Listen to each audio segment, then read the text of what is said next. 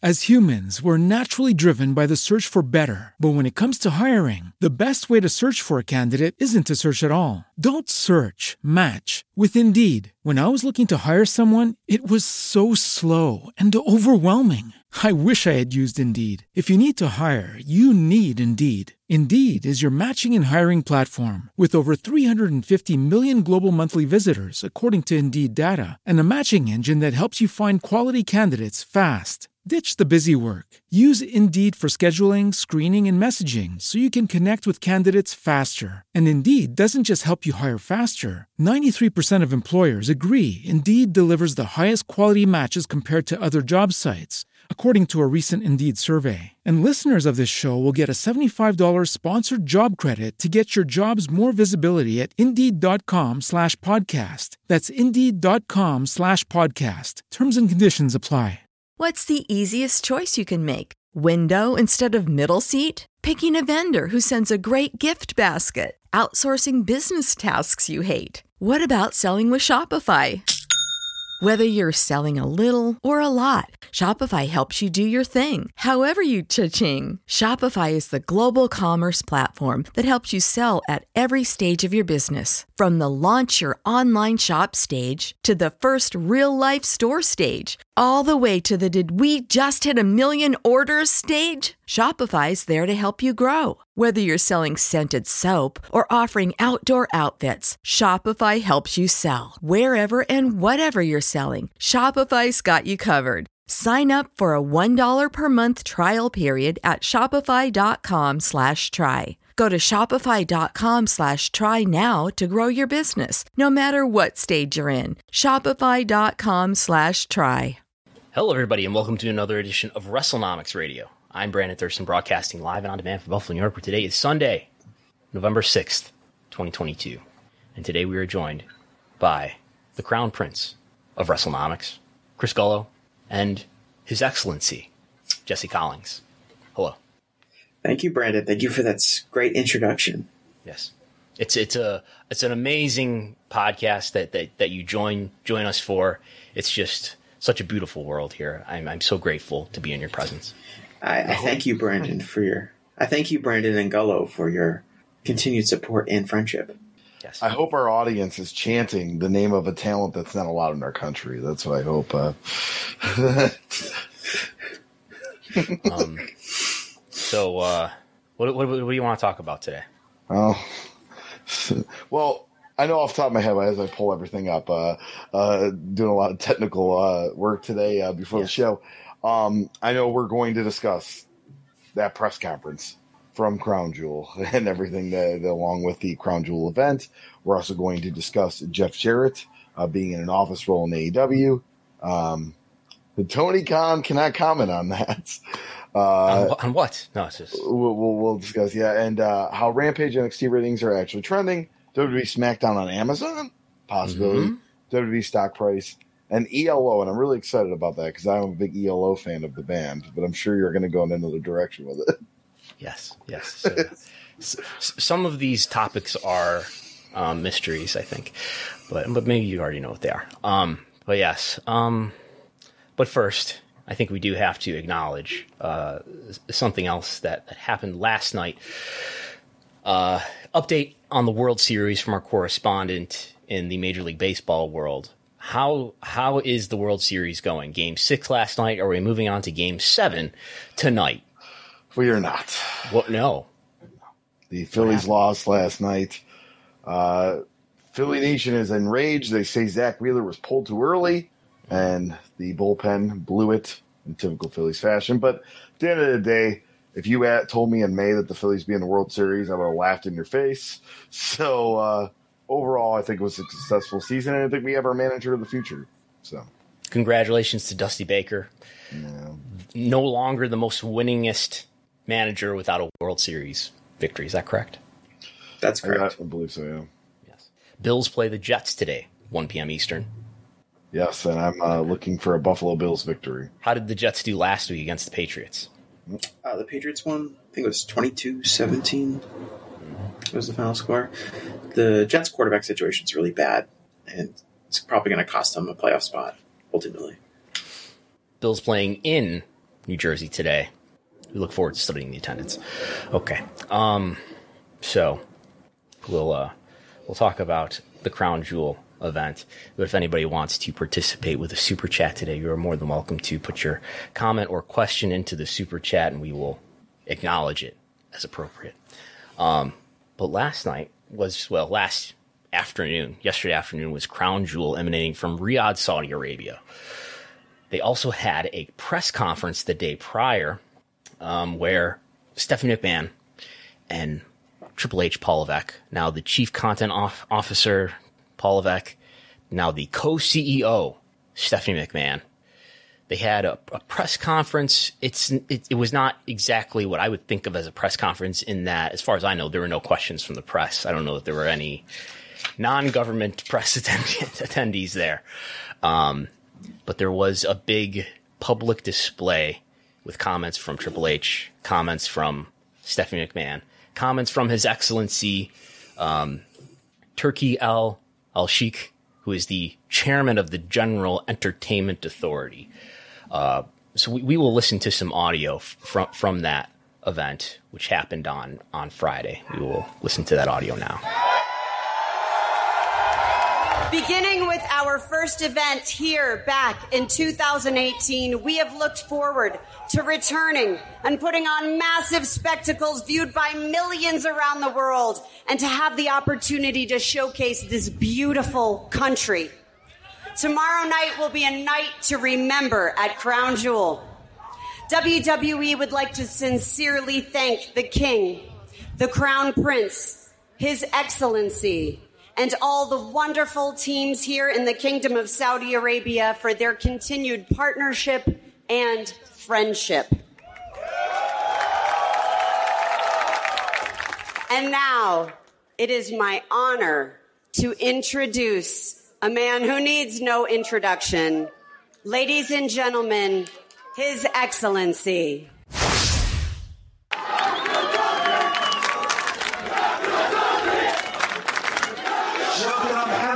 Salman. Go to the Crown Prince, Prince Mohammed bin Salman.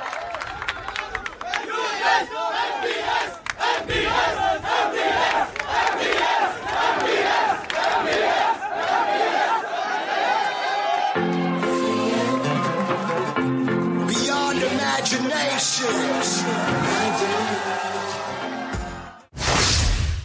Thank you to the King, the Crown Prince, and His Excellency for our wonderful partnership here in this kingdom. It's always a privilege for us to be here in Saudi Arabia in front of all of you. Okay. So, in the days leading up to this event, among other issues with the Kingdom of Saudi Arabia generally, the Kingdom of Saudi Arabia told the U.S. that they believe that Iran was imminently planning to attack Saudi Arabia the U.S. Embassy in Riyadh was in contact with WWE, according to Wrestling Inc. The State Department, that's the U.S. State Department, was also in regular contact with WWE, according to PW Insider. The State Department advised that Americans reconsider traveling to Saudi Arabia due to the threat of missile and drone attacks on civilian facilities. Iran publicly denied that they were planning any attack. Uh, nonetheless, on Friday, we had this presentation that, that not only happened nearby the, the venue where the, the wrestling event was going to happen, but WWE broadcast this press conference on its social media platforms, YouTube. Notably, I don't think they broadcast it on Twitter for some reason, but they did broadcast it on YouTube and Facebook and other social media platforms. Uh, these platforms that they hype reach so many people, broadcasting it around the globe. Uh, Stephanie saying that she would like to sincerely thank the Crown Prince, the King, His Excellency, Turki Al Al Sheikh. Uh, you know, I think people were chanting for him in that moment, and he got back on the microphone and said, "This is all in hail to the Crown Prince Mohammed bin Salman," which led, led to an MBS chant, which you just heard. Um, it's as if the luring, murdering, and dismembering of, of journalist Jamal Khashoggi uh, never happened. In that we've gone a number of events. This was the eighth event that's part of this deal between the WWE, between WWE and the Saudi government. The eighth event, uh, the, the the first event was more of an, an open promotion of the Saudi government. That is the Greatest Royal Rumble, where they played a video that literally talked about what a progressive leader Mohammed bin Salman is.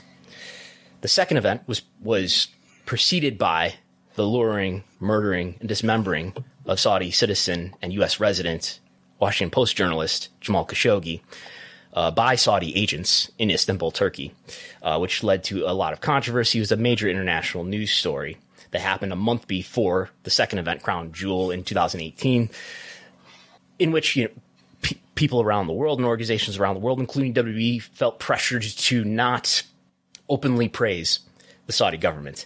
And now we've gone a couple years since that's happened, and it seems that those stances have softened. We're we're removed enough in time from that moment that WWE is now comfortable saying the, the name of the country that they're in. That's been the case for the last few events in Saudi Arabia, and now we're seeing more of an open celebration of this partnership between WWE and Saudi Arabia. Uh, no longer do we hear the comments from Stephanie McMahon that she made in 2018 about the quote unquote heinous act, which was their buzzword for the Khashoggi murder. Uh, so it's almost as if those were just words that they put together as part of a PR crisis management strategy. Um, and if her words were meaningless then, then I, I, don't know why we should take other words that W executives say as seriously. But uh, it's notable that there was in in this press conference chance for Sami Zayn, who has he has been on Saudi Arabia events before this major deal, which started in 2018, but he has not been on any events since. We understand that that's because W does not bring him out of respect to the kingdom. Uh, Sami Zayn is, is a Syrian Muslim by heritage, his family is, and apparently that's a taboo in, in Saudi Arabia. Uh, MVP was yep. not brought along for this event because he's a, a, a, former Muslim and turned a former Muslim who has turned to an atheist, which is punishable by death in Saudi Arabia. Uh, this was explained and reported by by Fightful. Um, in addition to that, the Saudi General Entertainment Authority, which is basically the the organization that WWE is working directly with, for these events. They shared a video on their social media of a WWE community event that they held earlier in the week. Um, Community, the same organization that promotes things like Be a Star, which is an anti-bullying campaign in a country that uh, does a lot of things that you might consider bullying, uh, which would be an understatement. Uh, what's what's the big deal here, though? What's the big deal about Saudi Arabia and the government? Why does everybody care so much about this this country? And and and their practices and policies and and laws. Um, for for one thing, uh, as we mentioned in relation to the Jamal Khashoggi story, they target dissidents, especially Saudi citizens.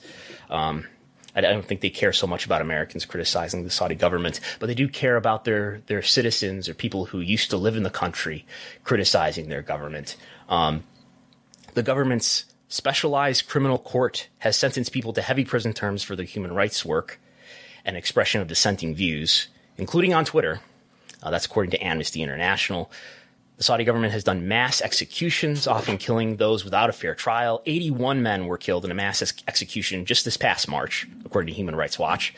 And there are still limited women's rights related to marriage, divorce, inheritance, child custody, and there's basically no LGBT rights. Same sex activity is illegal. That's just a brief summary of some of the policies in the kingdom of Saudi Arabia. So, um, but how can you criticize these events and not criticize at the same time? Is, isn't it irrelevant? I, I, I actually didn't, didn't want to talk about any of this. Gullo forced me to. Uh, and because he's so outraged about this. Meanwhile, he's silent. His silence is deafening, in fact, when it comes to, hey, what about, what about the World Cup in Qatar? What about, what about the Olympics in China. Hmm? Um, what, what about WWE's own U.S. propaganda every year that they do at the end of the year, tribute to the troops? Silence from Gullo on that, which invalidates all of this criticism that people are levying at the Saudi government. True or false? I think it's the public presentation they do. I think the biggest thing with me is, is this is a company that talks about the women's revolution and we're going to put women's wrestling on a pedestal in a country that has very, very limited women's rights. There was a, a WWE Women's Tag Team title change on this event. Yep. Is isn't that making history? That's progress for women. I yeah, but like they have to, you know, wear the full body suits. Even the referee, I don't know if you noticed, she had the full like sleeve uh, under her referee shirt, but also They're respecting other people's cultures. aren't they not allowed the, the I could be wrong on this, but are- aren't women's matches not on the Saudi Arabia TV? No, they are. They are. Oh, they are. They Okay, I wasn't sure if they were or not, but but still, I mean, Look at you trying to move the goalposts here. I just, I that's a big thing for me. And yeah, obviously, human rights and LGBT rights, and this is a this is a company that on American soil will say that they support all this, but they're publicly making this. Look how great this government and this king and this sheik and all this is that support these, you know, ideals that just are are not for human rights. Jesse, thoughts on this? on a Friday, Brandon sent me a, a, a message and he said, Compelling have to watch- content.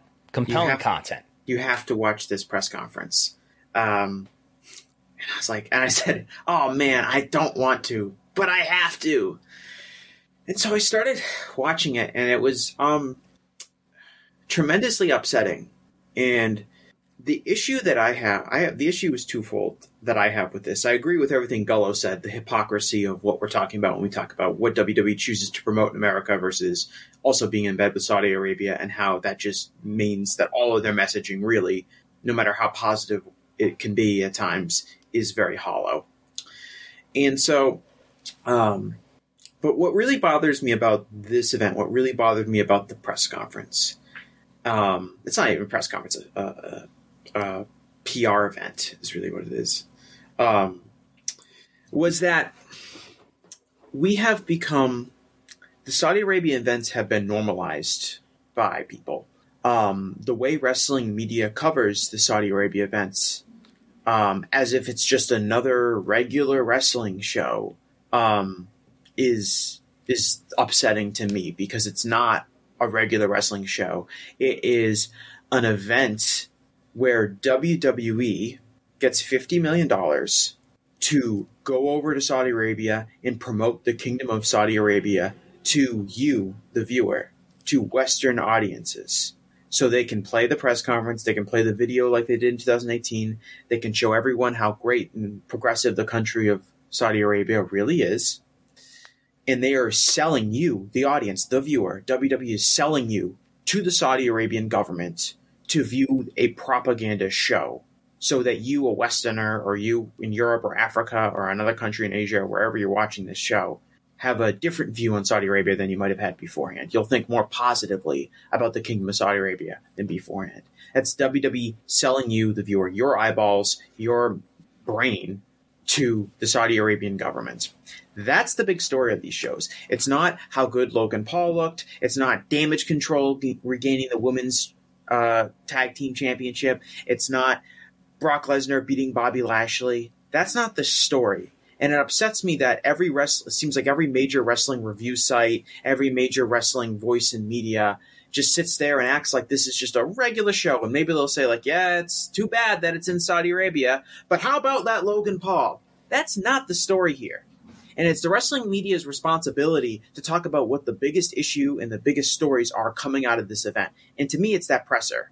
It's Stephanie McMahon and Michael Cole and Triple H getting up there and talking about how wonderful Saudi Arabia is and how thankful they are for the benevolence of the Crown Prince and the King of Saudi Arabia and the Minister of Sport and all the other people that are making this happen and how great friends they are with them. That's the story. It's WWE getting in bed with an autocratic, totalitarian government and selling their audience to that government to watch that vi- those videos and to think differently about Saudi Arabia. That's the major story in this event. It's not this whatever pay per view WWE decides to produce. It's not whatever's on the card. It's that, and it's around what this is the eighth event, and it's become so so normalized. Fans don't even think about it anymore.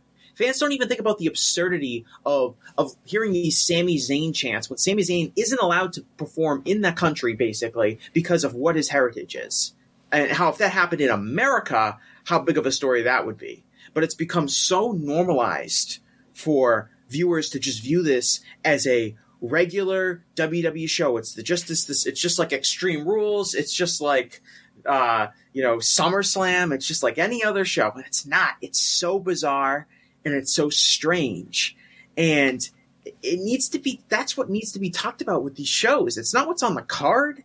It's not what ha- who wins each match. It's the fact that WWE is selling you They're selling you, the viewer. Without the viewers, without the Western audience watching these events, the, it means nothing to the Kingdom of Saudi Arabia.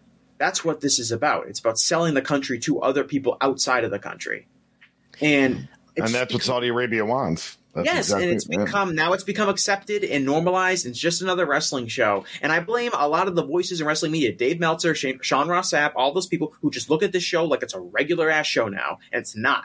And I and it just everything is just glossed over uh, to a degree. They might throw in one line here or there. Oh, you know, it's terrible. It's in Saudi Arabia. I was listening to the Fight Game Media podcast.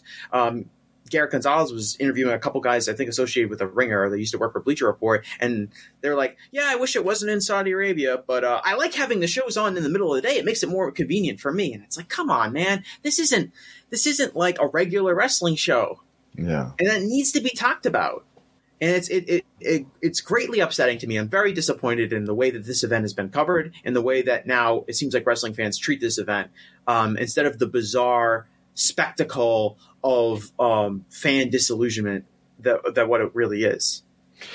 I I had a conversation on a car ride yesterday with a friend of mine. Where does it stop? Like, did does Saudi Arabia like like like look how great it's done for Saudi Arabia? Do other totalitarian countries say, hey, maybe we should bring WWE in? What stops Kim Jong Un from wanting WWE in North Korea?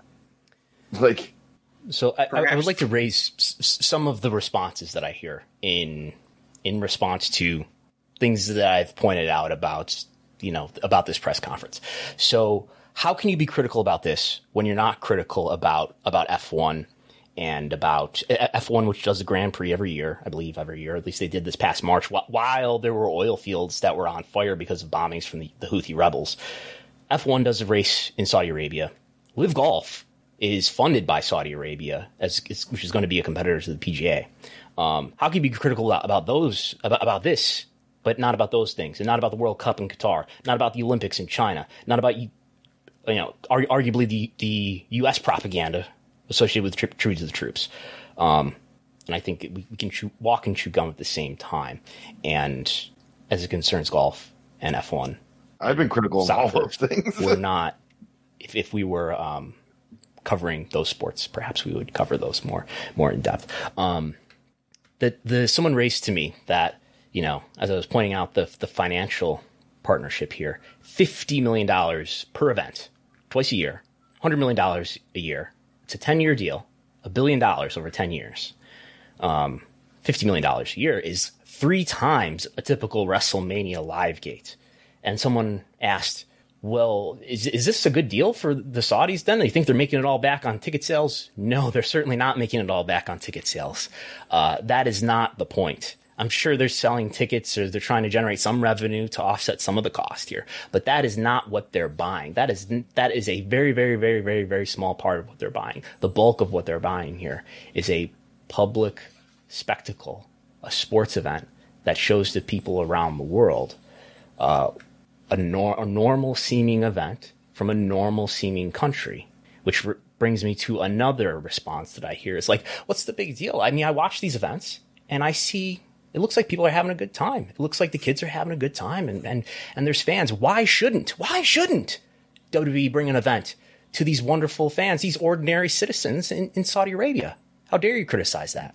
especially over the years too. I remember the first events in 2018, like the Greatest Royal Rumble. There wasn't a lot of like regular people in t-shirts and everything in the crowd. It was a lot of the dignitaries and all that in the front. They're not paying attention, and now it looks like and stuff. yeah, it looks like a WWE audience that you would see in Spokane, Washington. Like just fans with signs and all excited. Like, But what I want to say is, yeah. is, is now it, it, it perhaps it looks more like a normal wrestling event than Yeah. than it did before at, in, in the first event.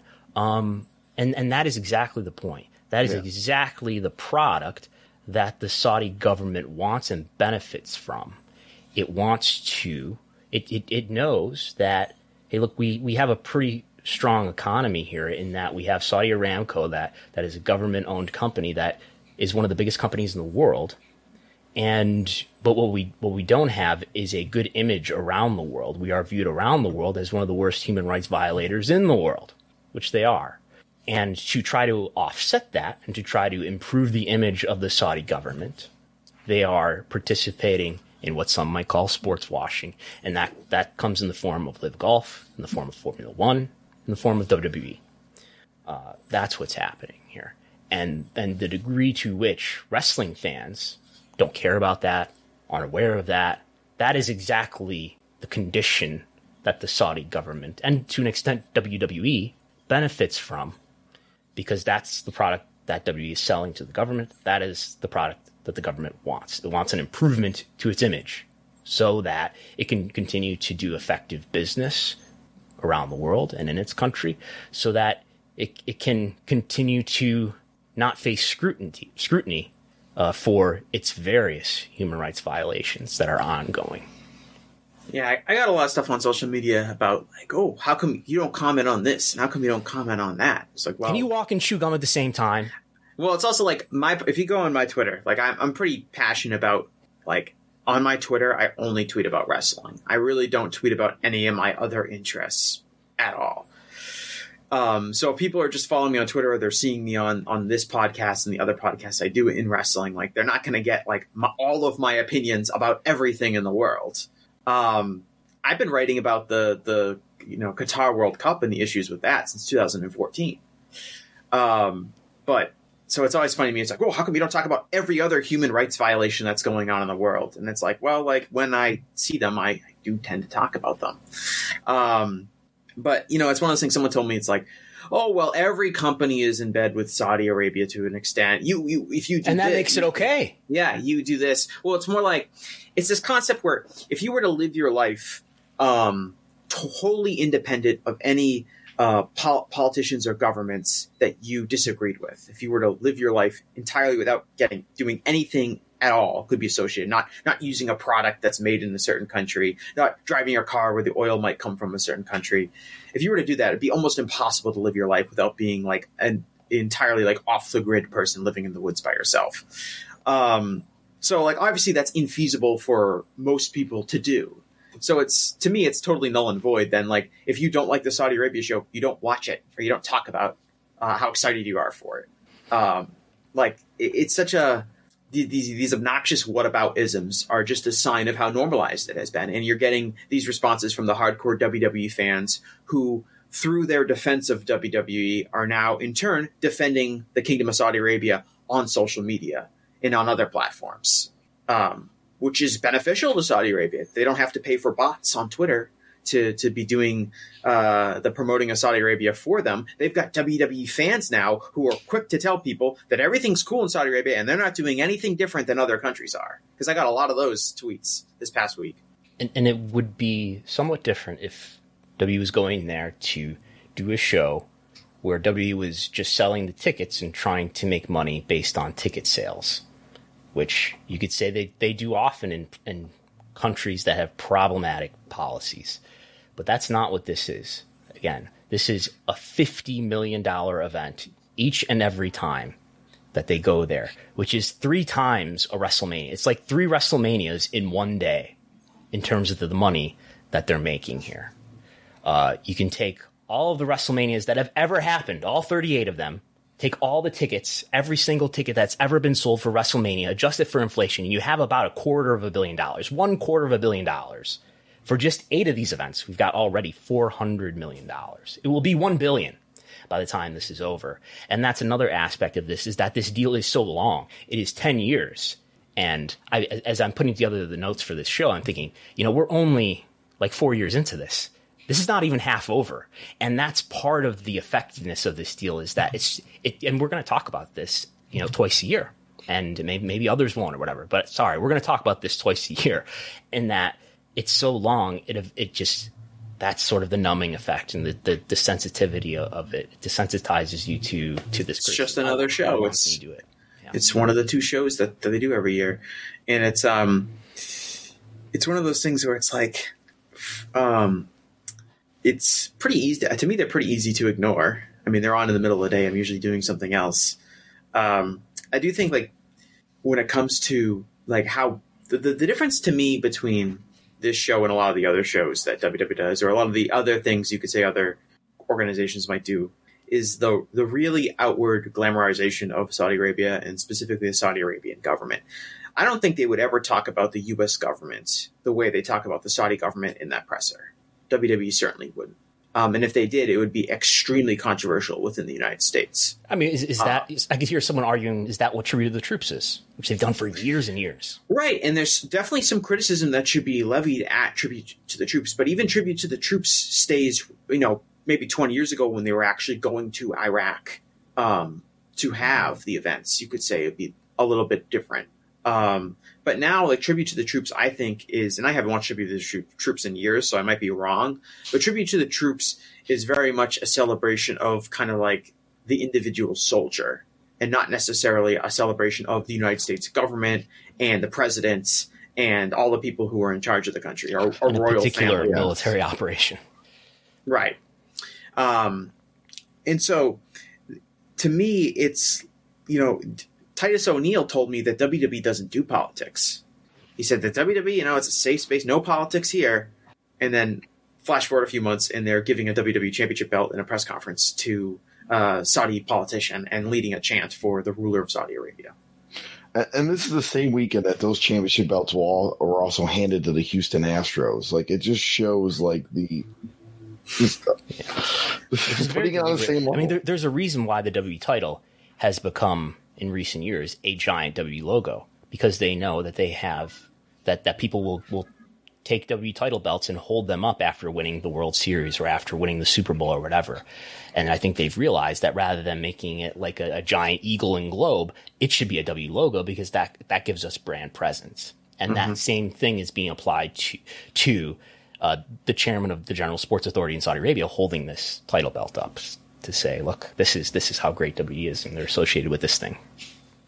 Okay, moving on to J E, double F, J A, double R E double T. Jeff Jarrett is all elite. Uh, Jeff Jarrett made his debut on AEW Dynamite on Wednesday night, cutting a promo. Uh, is not just on on with WWE as a talent. Oh no, we learned from a tweet later that night that, uh, according to Tony Khan, Double J is now, I believe he is the uh, director of business development. So he has an office job with WWE as well. He uh, recently had a job with WWE as vice president of live events. So uh, D- Double J, uh, he did, he did he did a promo uh, on the opening of Dynamite, and I think the promo was pretty good on its own.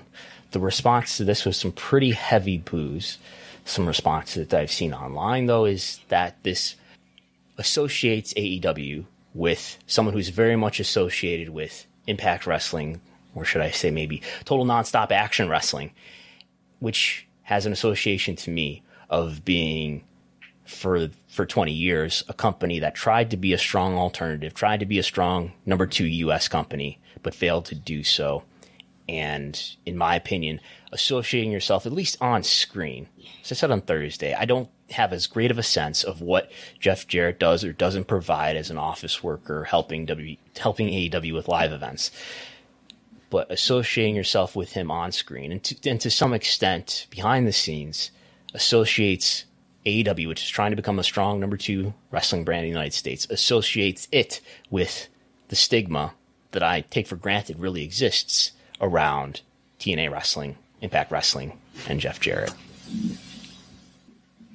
Yeah, I mean, when Jarrett showed up, one of the things someone who I talk about wrestling with regularly told me, said they just said, you know, hey W, it's just basically TNA with a little bit of New Japan mixed in, which is something that I would disagree with, but it does create the impression that WW, AEW is TNA with Jarrett, and you could leverage the value that Jarrett might bring as an on screen performer or the value that he might bring as a backstage experience presence is negated by the image of AEW as a second rate promotion that could never really challenge WWE.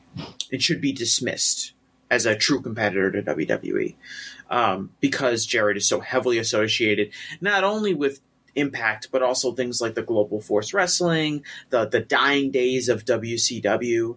His for a guy who's consistently won in his career, and Jeff Jarrett keeps winning is is a bit of a meme, and it's only continued this week. But for someone like that, he's been associated with a lot of failures and a lot of perceived failures. in the wrestling business, I was I saw him and I was like, man, I do not need to see Jeff Jarrett on my television screen. I just don't.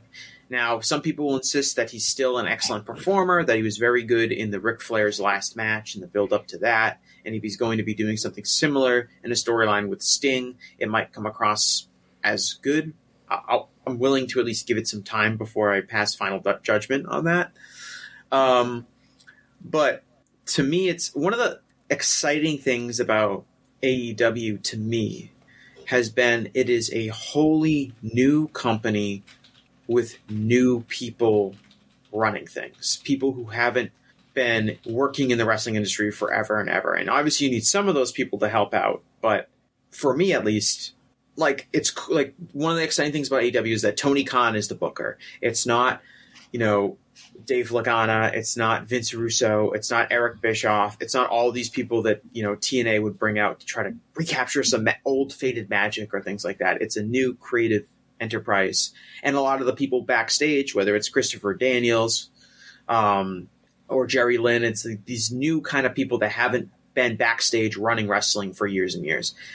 Jarrett to me is just he yes he brings experience. Maybe he brings a lot of value. I can't comment on that. But he is just another guy who's just been backstage in wrestling for for decades and it feels like kind of AEW almost going backwards instead of being a progressive company that's giving new minds an opportunity to step up to the plate and, provi- and, and provide a, a, new look for professional wrestling in general.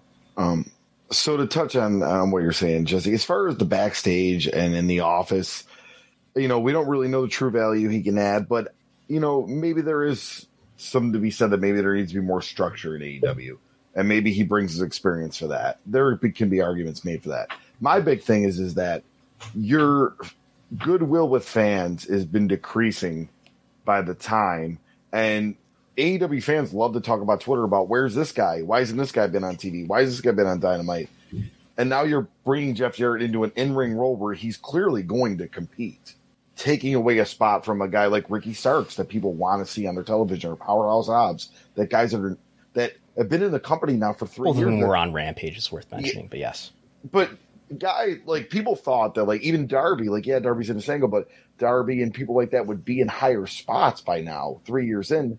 I mean, look at the pillars. MJF's the only pillar that's I mean, I guess Sammy that's really in a main event spot. Are the other ones worthy of being in main event spots?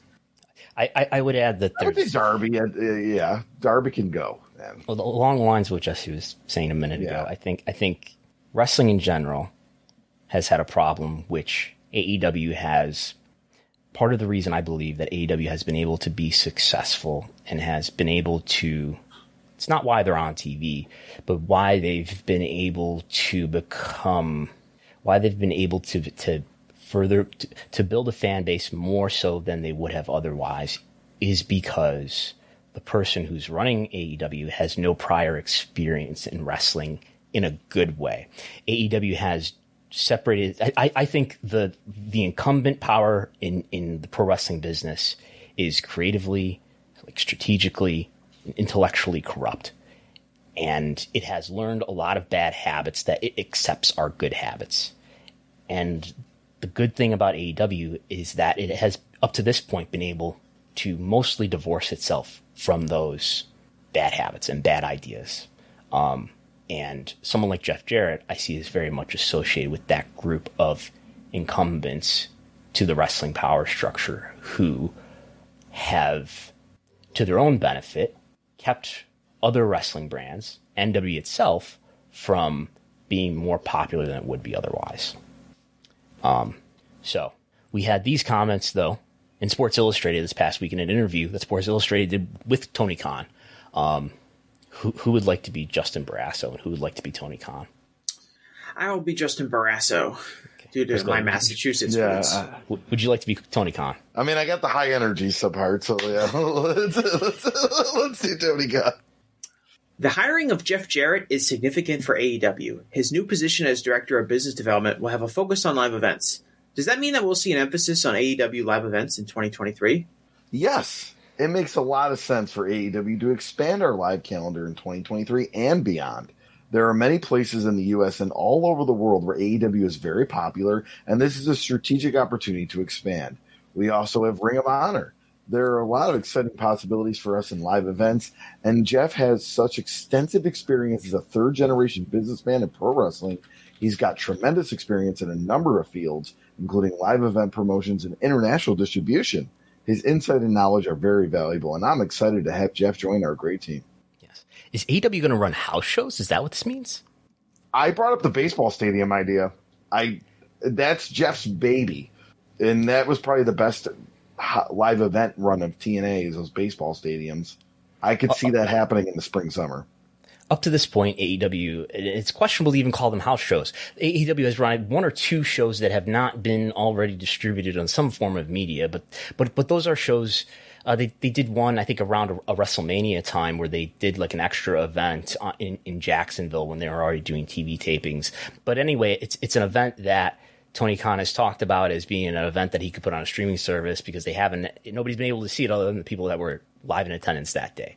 Um, the wrestling business in the last, I don't know, 10 years, and exceedingly so as we get further, you know, closer to the present, has become less and less of a live event business, which it was in the 80s and 90s, and before that, certainly it's become less and less of a live event business and become, it's become more and more of a media business. When I say media, think video. Every, why, why would you put on an event which is becoming increasingly expensive to produce if you're not doing it while producing some form of media?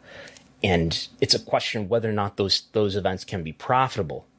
Uh, things that have happened that support this notion that I'm raising here are that it hasn't been the case since since the return to touring, since WWE went back on tour since the pandemic. But in the last couple years, before the pandemic, WWE struggled to make its live events division profitable, probably because house shows were not profitable. At least many of them were not.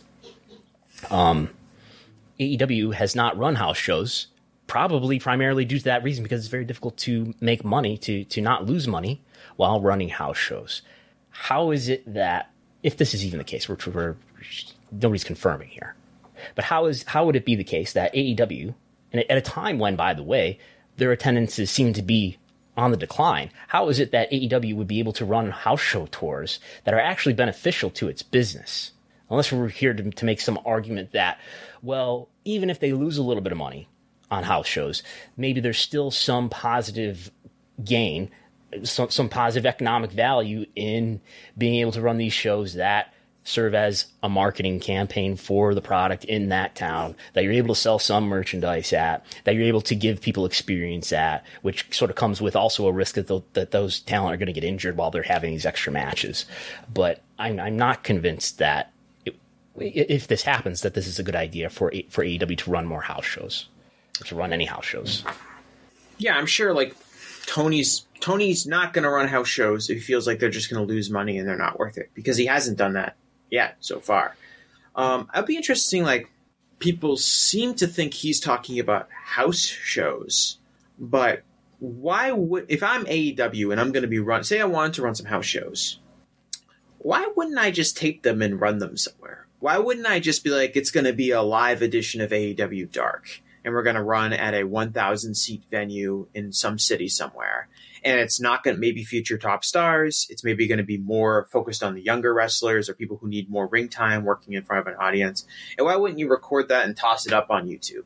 If you're already going through the expense of um, producing uh, of producing the show, basically, why not just have a few cameras there and an announced team even remotely doing it? It doesn't have to be nearly as uh, have nearly as high production values as, as something like a Dynamite or Rampage. But why not just record it and show it somewhere and just increase the amount of content that you're producing each week? Um, I, I, would kind of be surprised if they were just to do house shows that you never see um, for that reason alone. It's just too valuable to record stuff now, and you'll get some people watching it for sure. Um, so I could see something like a revamped version of Dark or Dark Elevation where they are on the road taping things as opposed to doing everything from from the the the uh, well, they're in Orlando, right? They're at the old right. Impact. Rather than doing these long sessions in a studio, maybe they tour that. Yeah, like I just I don't if they're gonna do more events, they're gonna produce more live events. Um, I, I don't see it as just being like it's AEW house show and, and the way WWE does house shows, which is taking their top talent and putting on like pay per view level matches in the main event to sell tickets. Um, but instead doing something where you're you're you're working a lot of your younger wrestlers and getting them more ring time in front of an audience. And you could have you could have people that are reasonably popular, like you could have Jade Cargill. You could toss maybe have per one show have a top star like a Jon Moxley or MJF or Hangman Page, kind of maybe in the top spot. But I, I wouldn't see it necessarily as being something that it just totally house shows that you'll never see again. The way the WWE does doesn't seem to to make sense to do them like that. To go from one town, travel to another town. What's more likely is what you see oftentimes with the pay per view weekends that are joined with a rampage the day prior or two days prior, or even which, which they've done in Chicago, for example, a dynamite in Chicago, a rampage in Chicago, then pay per view in Chicago. The more that you can not have to load in and load out and travel to to another location in, the United States or wherever, uh, the more you can sort of apply the same expenses to to more content. Um, so anyway, we have another excerpt from this interview from Sports Illustrated about Colt Cabana, CM Punk, the Elite, and so forth. Would you guys like to, like to act this out as well? Sure.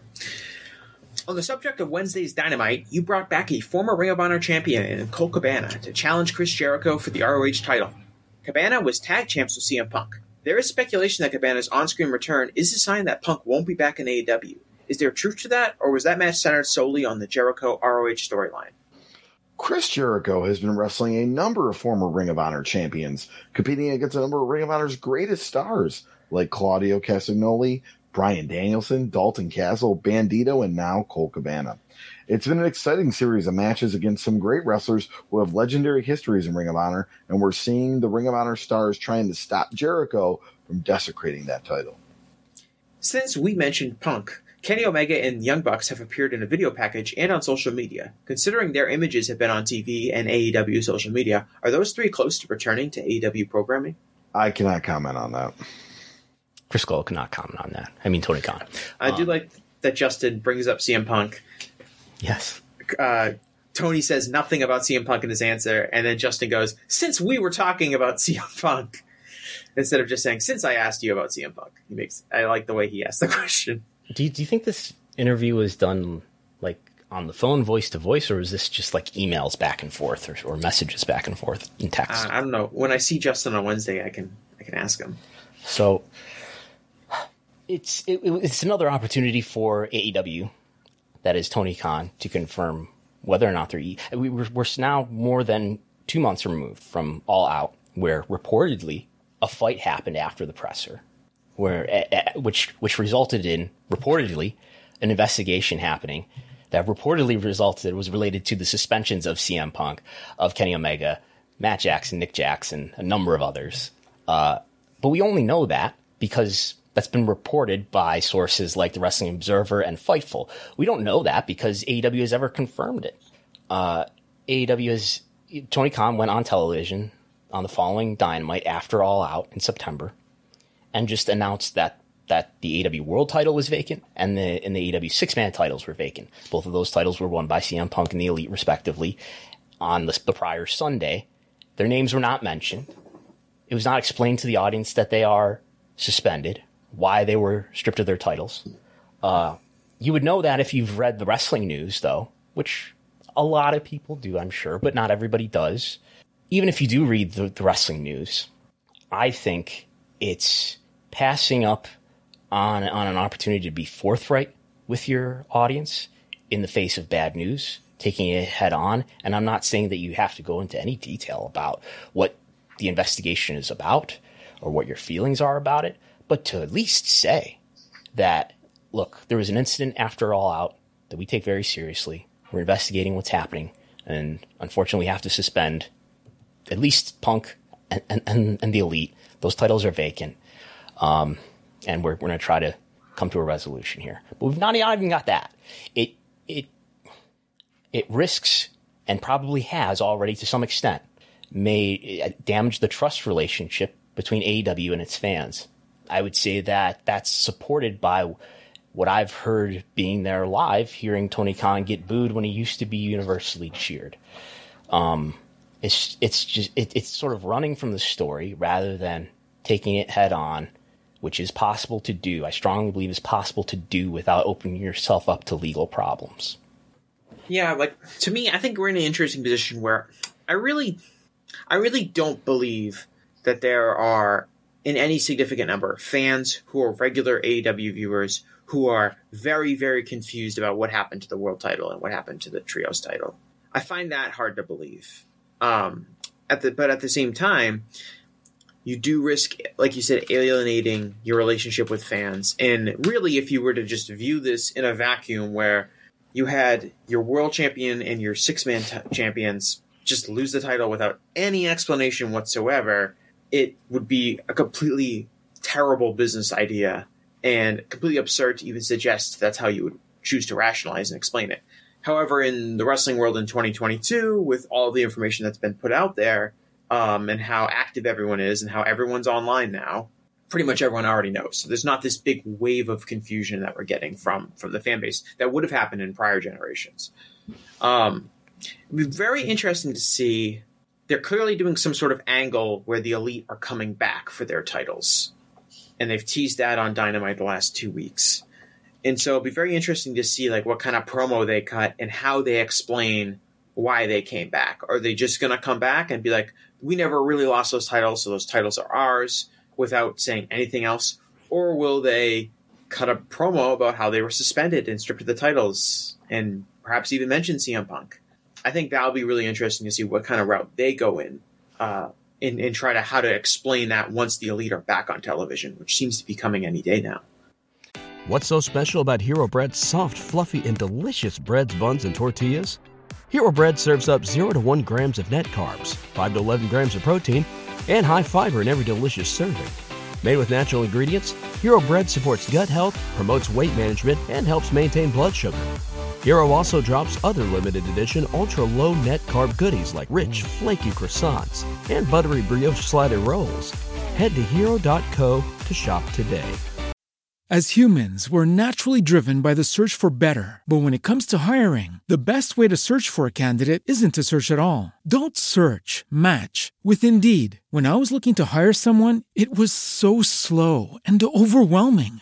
I wish I had used Indeed. If you need to hire, you need Indeed. Indeed is your matching and hiring platform with over 350 million global monthly visitors, according to Indeed data, and a matching engine that helps you find quality candidates fast. Ditch the busy work. Use Indeed for scheduling, screening, and messaging so you can connect with candidates faster. And Indeed doesn't just help you hire faster. 93% of employers agree Indeed delivers the highest quality matches compared to other job sites, according to a recent Indeed survey. And listeners of this show will get a $75 sponsored job credit to get your jobs more visibility at Indeed.com slash podcast. That's Indeed.com slash podcast. Terms and conditions apply.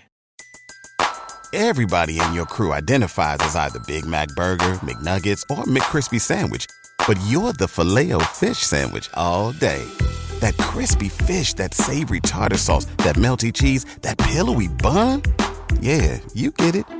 Every time. And if you love the filet of fish, right now you can catch two of the classics you love for just $6. Limited time only. Price and participation may vary. Cannot be combined with any other offer. Single item at regular price. Ba da ba ba ba. Uh, I, I would like to touch on some TV ratings trends, uh, just because I hear a lot of talk about at least these two shows, Rampage and NXT, and about what really the trends are for these programs. Is is is is Rampage continuing to fall through the floor? Is is NXT really that cold in its TV ratings? Well, look at the averages for the last several months. And really, this is what we're looking at here on the screen for people watching on YouTube is the entire history of AEW Rampage in the demo 1849. Um, and Rampage has fallen. It's, it's basically the same story since June. And if you'll notice here on this chart, we have January, February, March, April, no May, because I've excluded preemptions here. The, the viewership is much lower in May for the average, but I've excluded preemptions here to, to not mess up the, the a fair look at the trends. But what happened after the preemptions, and maybe some habitual viewership was lost in, in that month of preemptions. In any case, about 180 is the average for viewership here for uh, the, the months of June, July, August, September, and October. Got as high as 200,000 in September. But it's basically flat after those series of preemptions, and it certainly was higher before the preemptions, and of course was much higher in the first couple months of Rampage. Um, NXT. I've heard that nobody wants to watch NXT. It's a terrible show. Uh, it may or may not be a terrible show, but there there is a trend here. Maybe not so much in October, but from May forward, May, June, July, August, September. Uh, I guess with the exception of July, there every month throughout the summer was higher in 1849 viewership than the month prior. Uh, October was 190,000 viewers compared to 200,000 in September, so a little bit down. Uh, in any case, there there is a trend here, at least in the demo, showing that there's been an improvement to NXT's viewership, which doesn't exactly coincide with the end of Vince, right? The end of Vince is in late July, although in August viewership was higher, and in September viewership was still higher. Uh, but that that increase started way back in May, after getting to a pretty low point in May. Uh, but there's that. I don't know if you guys have any, any anything to add to that. The Rampage numbers are more consistent than I thought. Mm. As far as since June, that they're pretty much stabilized at a certain level. They're not necessarily plunging downward any f- further. I do think the pre- the note that in May, when for the because of the NBA playoffs, they were preempted and moved all around the schedule. Um, that, that did take some people out of it watching on a regular basis, and they haven't had to come back because Rampage has been presented as a B show. Tony Khan insisted that it was not going to be a B show when it first started. It was not presented as a B show, but over time, it has decisively become the B show, where the most important stuff happens on Dynamite, and you can easily skip Rampage and not feel like you really missed anything major. Um, which again is also problematic because the time slot is in peak skipping time for the 18 to 49 average. You're 10 o'clock on a Friday night. A lot of those people are going to be out doing stuff. A lot of those people are going to be hanging out with friends. Um, even if they're not going out, they might be inside playing video games or socializing with friends digitally just because it's a Friday night and that's what you do. Um, so AEW really couldn't afford to kind of let fans believe that Rampage is a B show, and that unfortunately has happened. And that's why I think ultimately the issue is with Rampage. I don't think that the show is bad. I don't think that the show um, is way way worse than Dynamite, but it, the image of it has become that it is a B show, and fans are not going to tune into a B show at ten o'clock on Friday night. It does have very high DVR viewership. I haven't seen DVR viewership in about a year, but when I did, the which I got like a year of DVR viewership up to that point, it is the most DVR watched show, which makes sense given how late it is. But in any case, the the live same day viewership uh, is down a lot. I guess I, I yes, there is this month of preemptions here in May. Uh, if you look at everything before May, it's in the 250 to 300 range. Afterward, it's barely at 200. I don't think that's all because of the preemption month, but I, but some of it is, I think. But but a mm. lot of it, I think, is just the the degree to which the show has cooled off as as becoming a prominent show. Lack of, well, of talent available at times. It's twofold. It's the this if we want to talk about the presumption as like kind of like an obvious difference point, it's the preemption gets people out of the routine of watching, and then the show's not really good enough to compel them to jump back in. And once you get out of that routine, it's like, oh, I kind of like having my Friday nights wide open. Uh, this hap- we see this with Raw every year, right? They, they've lost viewers over the Monday Night Football season, and they some struggle to get those fans back when Monday Night Football wraps up because the fans have grown accustomed to not watching wrestling on Monday nights, and then they're like, oh, if the show's not really that compelling, I'm not going to go back and watch. And Rampage has kind of hit, I think, a similar point in that May period when they were bouncing all around, and people found out that they didn't really have to tune in on Fridays anymore, and the show hasn't been compelling enough to watch. I, I never watch Rampage live. Um, Mm-hmm. I um, typically out on Friday nights, like a lot of people, and um, I, I tend to watch the West Coast feed. I watch the West Coast feed on on Friday night because I got home. I was out. I got home. Uh, I was able to stay up until 1 a.m. for when the West Coast feed starts, and I watch the Orange. You get the West. Coast feed? How do you get the yeah, West so I Coast wa- feed? So I watch on um my computer. So I don't have cable, uh, but I do have my parents' cable login. Like m- this is how many people in their twenties live, um, and so I typically watch when you watch on like the the TNT website, you can pick whether you want to watch the East Coast feed or the West Coast feed. Really? On So- Roku, it's like that too. Yeah, yeah, I'm sure it's like that on, on the apps. So for me, I'm get, getting home. I got home like on Saturday at like midnight, took a shower, and I was like, all right, Shibata versus Cassie. I, I don't have to find a YouTube clip. I don't have to torrent it or find anything like that. I'll just pop on TNT, go on TNT.com and watch the West Coast feed. Um, and that's how I watch Rampage most of the time if I'm watching Rampage live, if you count that as live. Um, and I'm sure a lot of other people are doing that. Do the live, like the actual live rampages, like they had on Friday night, do those? And I know there's not a ton, but do those perform significantly better than the average rampage rating? Does sorry, does what perform better? Than Like the, the actual live rampages, like when they have them live, like they did No. last night. I, no. Chris Cole, I know you're a proponent of this idea. I don't buy it. Okay. though. No, that's not where I was going. Okay. I was going with crowd burnout. I feel like when I watch a show, I want that. I've been in, you know, a couple rampage They- and I feel like Hey, the crowd. here, here's a dirty out. secret. They sweeten the crowds for Rampage Yeah. TV.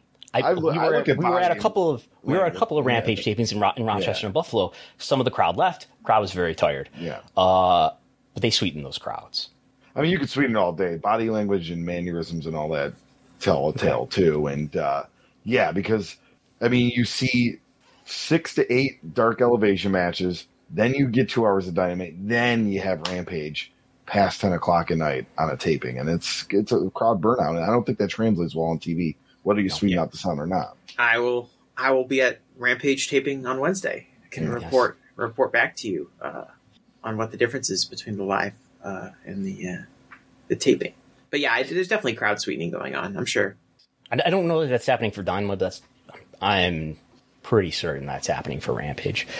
Um, some speculation now that maybe um, one of my impressions coming away from the uh, the W earnings call that happened on Wednesday evening, which which I talked about with John Pollock on Thursday, which which is in your WrestleNomics Radio and Post Wrestling podcast feed.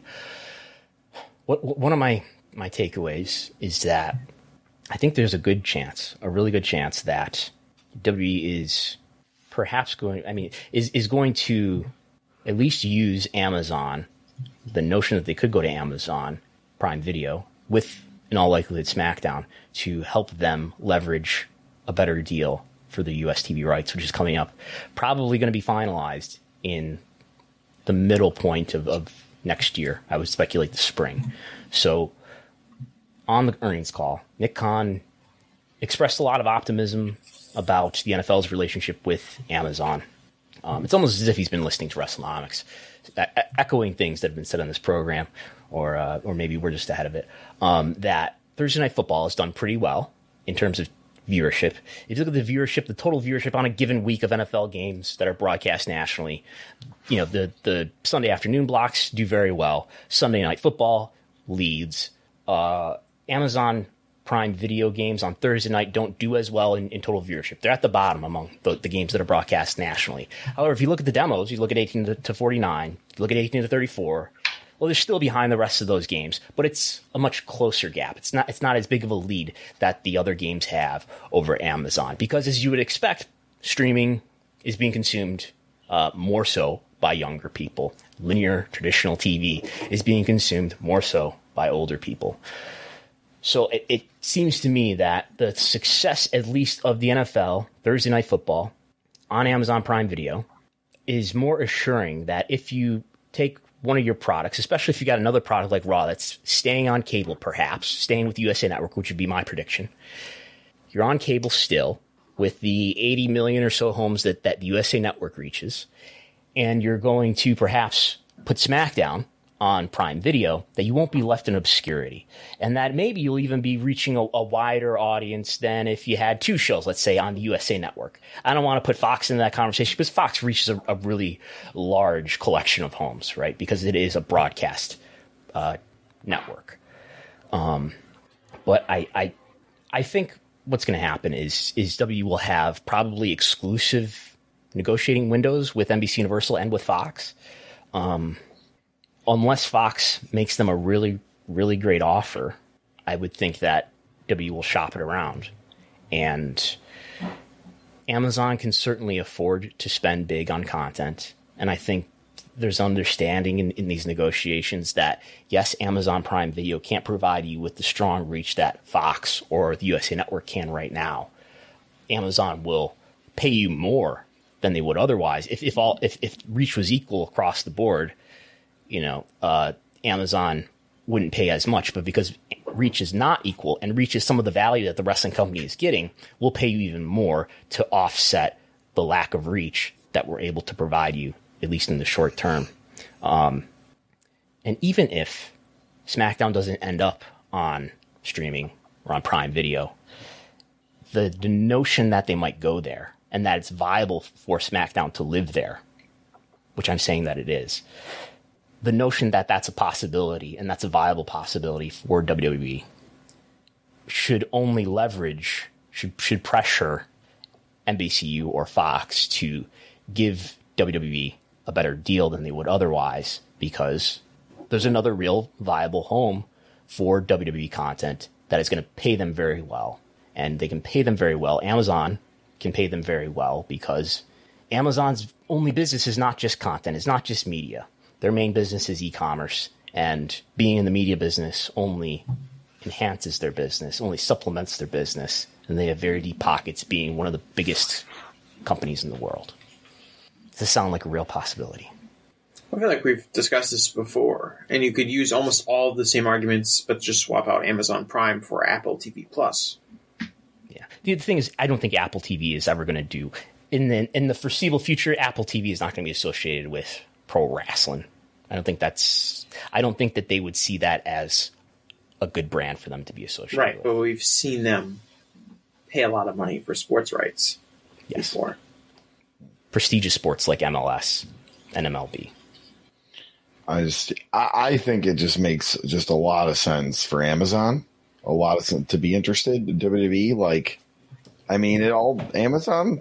I mean, I'm not looking at, you know, uh, what they're worth, but I mean, they're obviously they're probably the they're most like with Bezos being the richest person where I'm sure Amazon's probably like top five like uh, capital uh, for a company. So I mean, they can outbid anyone, really. So okay. Um, finally, we will go to uh, my financial analysis of, of WB. Um, I'm I'm gonna upgrade the, the stock price target.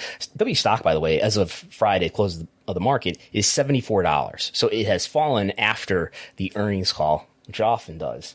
And I don't take as especially meaningful. But based on my estimates of W going forward for the next year, year and a half or so, I think W uh, as a stock price is probably worth more like, at least a year from now, worth more like $81. This will be subject to a lot of volatility, perhaps, based on the results or any news we get around W's US TV rights deal, which may happen as soon as this coming spring. Um, updating my spreadsheet, I think W is going to make about 1.3 billion dollars. That's right. That's right here for people watching on YouTube. One billion. This is in, in fact. Oh, no, that's that's correct. 1.295 million dollars. That's 1.3 billion dollars, basically in revenue for the full year of 2022 uh, net income about $206 million in net income, which is a form of profitability. That would be a new record for WWE. Uh, even if I believe you adjust for inflation, that would be a new record. Um, so I think this is probably along the lines of what analysts are are estimating. So, and I think this adjusted EBITDA number I have here is within what they've stated for guidance. So, if no more thoughts on that, we can go to the super chats no, no ELO uh, topic you were going to bring up? that's a good point, but we, we we can skip it for now. We're already an hour in. okay, all right. Yes, we are going to go to the super chats here, and uh, let's see here. We will start. Got a lot of comments in the uh, the YouTube today, so thank you to the audience having great conversations uh, with them uh, between each other here. So, all right. So this was from WOD Paul. Uh, it's a two part super chat. No country has had more human violations than the USA. How many children died to school shootings? And what does the Saudi there mean at the end? Um, I I would say this I think not- he's I, I think he is Saudi. I Saudi on like This is no, he's Indian. That's the India. Okay, b- based on the currency. He gave us a, he gave us like fifty cents. I couldn't tell the currency, so So I, I think everything we've said is not inconsistent. I'm not denying that others aren't also guilty of violating human rights. Um, and it's not the case that the events that happen for WWE or any other wrestling company are being sponsored by the United States government, which is the case in the case of the events that are happening in, in Saudi Arabia. Those are being sponsored by the Saudi government, paid for. No, it's not just sponsored, but being paid for outright by the Saudi government to the tune of three times what WWE makes on a typical one day WrestleMania in terms of ticket sales. Um, I mean WWE is not going down to Texas and getting a, a WWE title belt to the governor. Like, which is, I mean, and I think there's real questions around like, where do you draw the line on your economic support? And I'm not stating that there's a clear answer to that, but then that may be different for every person. Do I want to go to a, a pay per view event that's happening in in some state like Texas, where there may be laws that are being established that that you don't support, that you're strongly opposed uh, against? Do you want to go to to that state and support the local economy by traveling there, by spending money there, and, and sort of encouraging that government and letting them take your sales tax and things like that? Uh, the the same sort of criticism can be applied to that as well. We've seen real sports in the United States. We've seen sports pull out of events in certain states due to voting changes. To during to certain law changes, the Major League Baseball moved their All Star game from Atlanta, I think last year, 2021, to I want to say they moved it to San Diego um, for due to concerns passed by state laws in Georgia. I, don't know if the the, NF, the NBA might have moved their All Star game out of Charlotte a few years ago due to uh, bathroom laws that were seen as restrictive on transgender individuals. I forget if they actually ended up moving it or they used it as a point to, to, to as a pressure point, but that definitely was discussed. I mean, pretty much all governments have some skeletons in the closet. I think where where no one is disputing that. But there's obviously a clear difference between these WWE shows in Saudi Arabia and pretty much any other type of sporting event that I watch. Um, and to claim that it's just the same is, is willful ignorance. But you can say the same thing about the World Cup. Should we uh, not be criticizing? I mean, this is not a soccer. It's show. true, and you know what? Nobody is criticizing the World Cup. No, that's that. There's no criticism for it anywhere. I just I type in Qatar 2022, and it's nothing but praise. There's definitely no criticism going on. All right. All right, we will move on here to Primo. Uh, he asks, "Is the Ring of Honor stuff being a detriment to AEW TV?" I think there's probably an argument that it's watering down the brand. But what do you think? I have heard from many people that they don't care about this Ring of Honor stuff, and I find it kind of interesting because to me, as as a hardcore fan, not only do I like Ring of Honor as a brand, and it's cool that it's around, but I also can see like this is just a a, a mechanism for a Chris Jericho feud, which would be hap- which would be happening on AEW regardless if Ring of Honor was ever purchased by Tony Khan or not. Um, that being said, it's clear that to some fans that that's becoming a very um, that is become kind of something uh, that they don't like. I think to some fans, Ring of Honor has a has a lesser brand uh, identity than AEW. I think that's kind of indisputable. And some fans just see like, oh, it's AEW taking this former minor league company and putting its titles on the AEW show, and it feels mm-hmm. like it makes everything less important. I, as a viewer, don't really see that, but I've heard many people say that. So I think it has to be considered as a potential reason for maybe why AEW's viewership might be slightly down, while fan enthusiasm might be a little bit less than it was previously. I don't think it's like a major, major issue, but I definitely think you could make the case that it is a detriment to AEW right now. Maybe in the long run it pays off when they launch Ring of Honor and it becomes a successful third brand and it had all this time to establish itself on Dynamite and Rampage and an AEW pay per view before it really takes off on its own. But for now, I think you could easily make the argument that it's not helping the company. I, I would add when I say watering it down, I mean in terms of titles. Well, I acknowledge that maybe things like having Chris Jericho use the Ring of Honor title as as as as a prop uh, to get heat is is interesting, but it, it contributes to more than just the Ring of Honor title being present on AEW television. At least that's that's Tony Khan's choice. Is that there's a lot of other Ring of Honor titles that appear on, on, on television alongside a lot of other titles that appear on, on AEW television, and it injects a lot of talent into Ring of Honor or into Ring of Honor into AEW when there's already a lot of talent in AEW that's often not on TV and not being used. And I mean, you know, I've said it before that I think part of the Rampage, you know, non appeal is is that it until recently since Jericho got the title, but before it was a very Ring of Honor heavy show. It, it's not what didn't even feel like an And, AEW and, show. and to you, that states like uh, a show of lesser importance than the premium AEW brand. It's just like it's not a it's not a a one B to Dynamite. It doesn't feel Yeah. like it. even if they're using the same talent. Yeah. Yeah, I think that's I think that's totally legitimate, um, and I think it, it is reflective of how a lot of fans feel. I think I also think like sometimes I get like in my mind I get I'll be like annoyed with some arguments like there are too many titles because I'll say well like every super successful wrestling promotion has had a million titles. There's a million titles in New Japan during its peak. There are a million titles in WCW and WWF during the Attitude Era. So why is it a problem now that there's a million titles? Is that a real talking point? But at the end of the day, if so many people are saying it, and to maybe like the casual fan, the Shohei Baba only had the Triple Crown, the Double World Tag titles. He did have the All Asia Tag titles. there were the two Junior tag titles title. on that show. But This one has four. yeah, but so I have um, so it's so sometimes it's easy for me to like kind of be like fall into my hole and be like, oh come on, you guys are all just being stupid. Um, this is another bad faith accusation lobbied at AW. But at the end of the day, if a lot of people are saying it, and it is, it becomes a concern for your brand if that is the message that's being sent out there that they have too many titles. Um, even if we can dispute whether or not that is truly a good or bad thing, if it's me- if the messaging is out there that it is a problem with the, the product, that is something that maybe does have to be addressed if you want to grow your fan base. All right, we are getting a flurry of super chats on this topic. This is a good topic here. Uh, MJ, uh, if Ring of Honor was meant to be AEW, it would have been. Now making AEW more Ring of Honor is killing the premium that AEW had over it when it launched. Waters down the brand. And I then, don't, I don't agree. yeah, I mean, I don't disagree.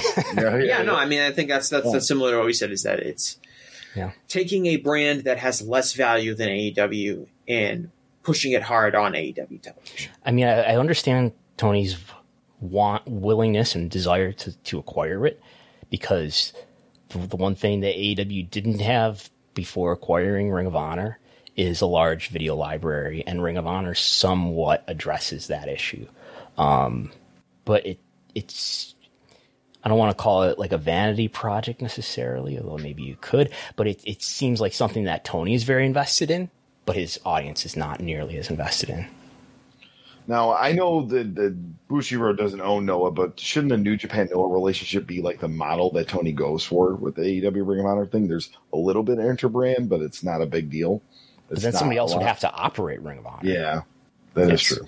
And and I think a lot the way we discuss it, a lot of it has been like this is a stop. Now I don't know if this will eventually be true or not, but a lot of people view this as like a stopgap measure for Ring of Honor not having regular television. That eventually, and it's been hinted at, but we still have no idea when it's actually coming, Ring of Honor does get some sort of television deal, we will see less of the Ring of Honor stuff on AEW and more of it on its independent show. But because there is no Ring of Honor show, they do a lot of the Ring of Honor stuff. I think to me when it's to, again to me as a fan when it's the same wrestlers who would rather like like Chris Jericho, like it doesn't matter to me that he has the Ring of Honor title and not the AEW title. It's like he's doing a storyline based on that. And in a lot of ways, title belts in most cases are booking crutches, and they are giving some purpose to people. I think obviously it's given the whole idea of Chris Jericho having the Ring of Honor title is a whole story specific to the Ring of Honor title.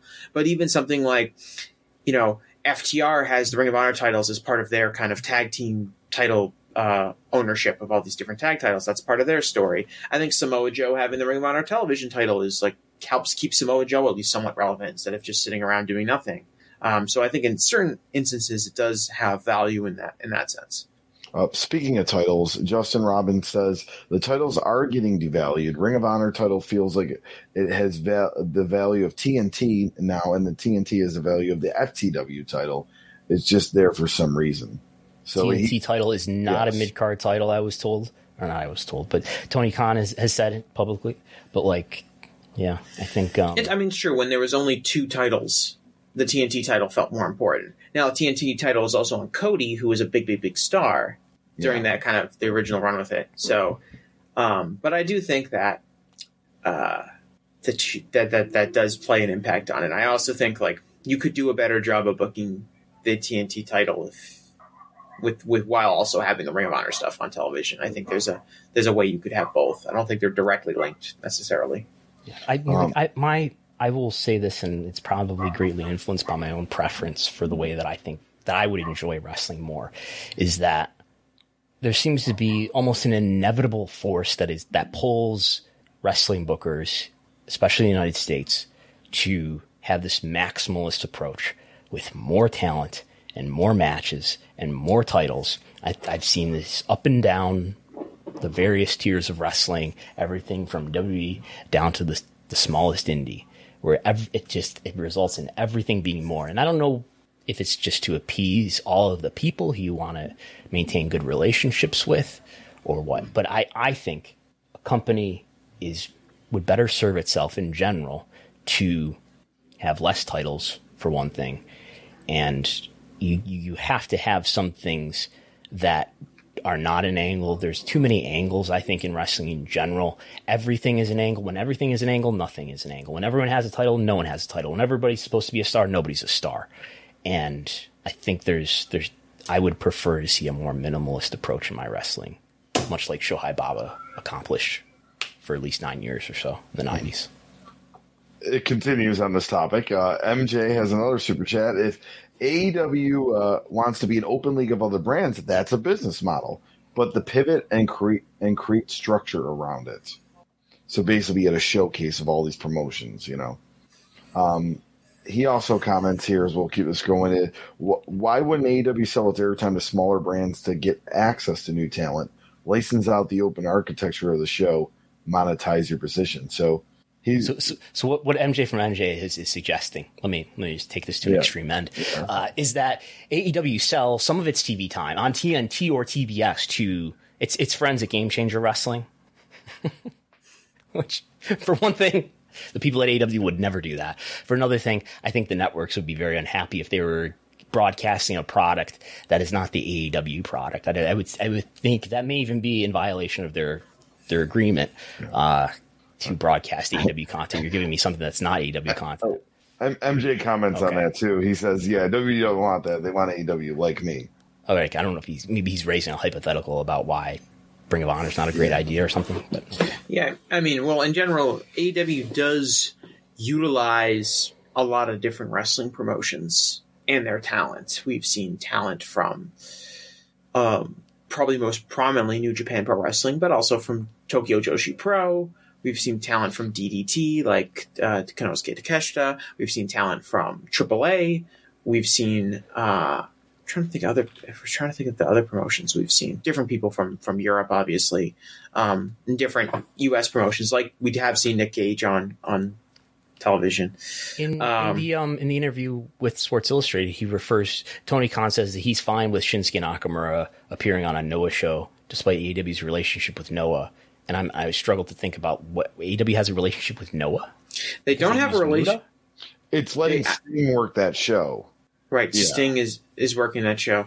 They also have a relationship we know with um, Abema, who owns Noah, which is you know the DDT they're Noah closer to DDT. Tokyo Joshi Pro conglomerate, and AW obviously uses um, not a ton of talent from DDT, but obviously Takeshita's the DDT guy. But they've used plenty of Tokyo Joshi Pro talent over the years. Anything else, Go? Um, well, yes, uh, we'll move up here. Uh, we got uh, at least one super chat earlier. Uh, let's see here. Let's go with yeah. Let's go with uh, Primo's back here. Uh, WBD stock tanked to a record low on Friday after failing to meet Wall Street expectations in Q3. If the trend continues, do they get bought in 2024 2025? I would guess that the lower the yeah, the lower the stock price is, the more easy it is to acquire, the less expensive it would be to acquire. Um, they also got in the process of paying off a lot of debt each quarter, correct? The, yes. They cancel Westworld too, so and, and that's uh, that's causing a ruckus on the internet. So, but here, here's the WBD stock, which is, I mean, this is a stock that sort of has a, a, new history after the merger. So this is not going back very far, but this is going back to to April, which is when I guess the merger, as, as far as the stock is concerned, officially went into effect. And it started off at twenty five dollars a share. Now it's closed business on Friday, ten and a share. So it has fallen by more than maybe whatever fifty nine percent Yeah. um, and then uh, this is our last super chat here as right now. Uh, uh, Delmarab Diaska, Dynamite's viewership has been the same, mostly 1,900,000 all year, but the 18 to 49 has slipped out of the 0.34 to 0.43 range. Curious if the 18 to 49 are pushing over 50. And we've kind of, we've had a similar question this last few weeks about the increase of the 50 plus demographic here. I, lo- I love this very specific analysis of, of, of demos. Um, and I, I, will try to bring up some stats that are relevant to that. Do you guys have any thoughts about that as I do that? Not really. okay.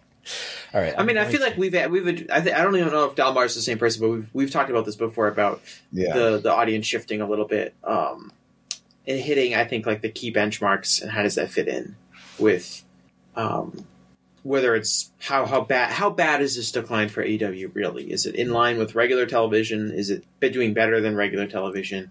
Are there specific reasons that could be easily rectified, like the return of some major stars? Um, okay, so here here here are what we might call the showbuzz demos, and we have for I mean the, this I believe the 18th is, is the Tuesday Night War, so that's why this one is low. So we will highlight that one. But we have we're in the 0.40s and so forth in terms of P50 plus. Um, this is going back to August. I could zoom out further and and make this a little bit bigger. It is pretty consistent. Um, what, what is this question? We're curious if M1849 is pushing over 50. I mean, I, I, guess part of what he's getting at is there, yes, is as eventually people get older and people who are 49 eventually turn 50 and are no, no longer counted in that demo. Um, that that will happen at, at, at, no greater degree than people age. Uh, but I, I don't I don't when the people who became fans during the Attitude Era, or during, during people who were children during the Hulkamania era, or people who were teenagers during the Attitude Era, when they become uh, age out of the demo, wrestling demo is going to uh, have a hard time. I guess what he's saying is that the total viewership has been, been more stable than the demo. Is that true? Yeah, but it wasn't like a bunch of 47 year olds started watching three years ago and now they're 50. Like, I think it's I think it's just maybe, I mean, the interchange so, of interest. So I mean, we have here we have averages. Is this average or is it actually median? Let's make sure. Okay, this is median. So think of this as a, as a typical, a typical episode during these months. And total viewership throughout the year has been either just over a million, but mostly with a few exceptions, and this is excluding preemptions, has been in the 900,000s range. Meanwhile, the, the demo has been mostly in the 400s range. Um, and this is, what is this? This is year over year changes. So if you look at this row here, we're seeing, as soon as we get into April, which is no longer the, the ones that I War benefit, we're seeing mid single digits of percentage difference, some double digits of percentage difference negative. But we are seeing greater differences in 1849, especially starting in July. Is, I guess, that that would be consistent with an increase in the median age, which this chart shows, and that is the case. That the Dynamite audience is, while still the youngest out of all these wrestling shows that we're looking at here, including Raw, SmackDown, NXT, Rampage, Impact, New Japan. Uh, Women of Wrestling does not appear yet because it doesn't have a 13 week moving average, but it is younger than that one too. It is still the youngest audience in wrestling, uh, but it is getting older, especially since the summer or so. It's really trending upward. Um, it, could be the case that younger people are just watching it less, and older people are, are watching it more. The demo's still doing well enough to be ranked in the top five or so. Okay. Anything else? Uh, I think that's it here. Just gonna click off that, and we'll be good to go. Yeah, I think we are all caught up on super chats. Thank you all for the super chats. That was a lot. Thank you. Um, who, who's who's who's driving a motorcycle outside? That's my house. Okay. Um, I have my windows open because it's such a nice, such a nice day. I don't know what it's like where you guys are, but yeah, it's it's just pretty. It's been pretty nice in Buffalo, despite being. it's like seventy today. Yeah. We'll briefly do ELO. Does anyone know what ELO is? Are we talking about like the yellow rating system? Or are we talking about electric light orchestra? Strange Magic, telephone line, some living thing. Uh, it's just a living, thing. yeah. Some great Evil great woman? music. More of a rocker, more of a rockaria guy. Okay. Uh, do you, you guys do know what the ELO rating system is, though? What is it? It's used in chess, right? Yes. I don't I don't fully understand it. Like, um, but my understanding of the ELO rating is it's basically based on like a hypothetical strength on matchups, correct? If you've ever played Yahoo Chess, or maybe maybe almost any kind of like online chess, they give you an ELO rating.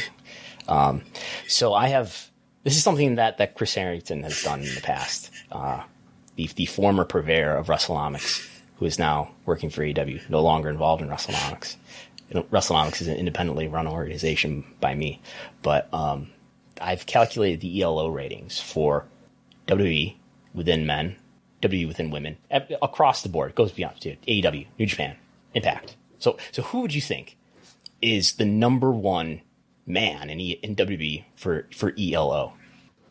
Based on their win loss record, right? This is what we're talking Yeah. about. Yes, it's, it's affected by wins and losses. So if if you beat somebody who has a really good rating, your rating gains more than if you beat somebody who has a low rating. Does does volume of of does volume matter at all? Volume. What do you mean? Like how many I- matches you've had?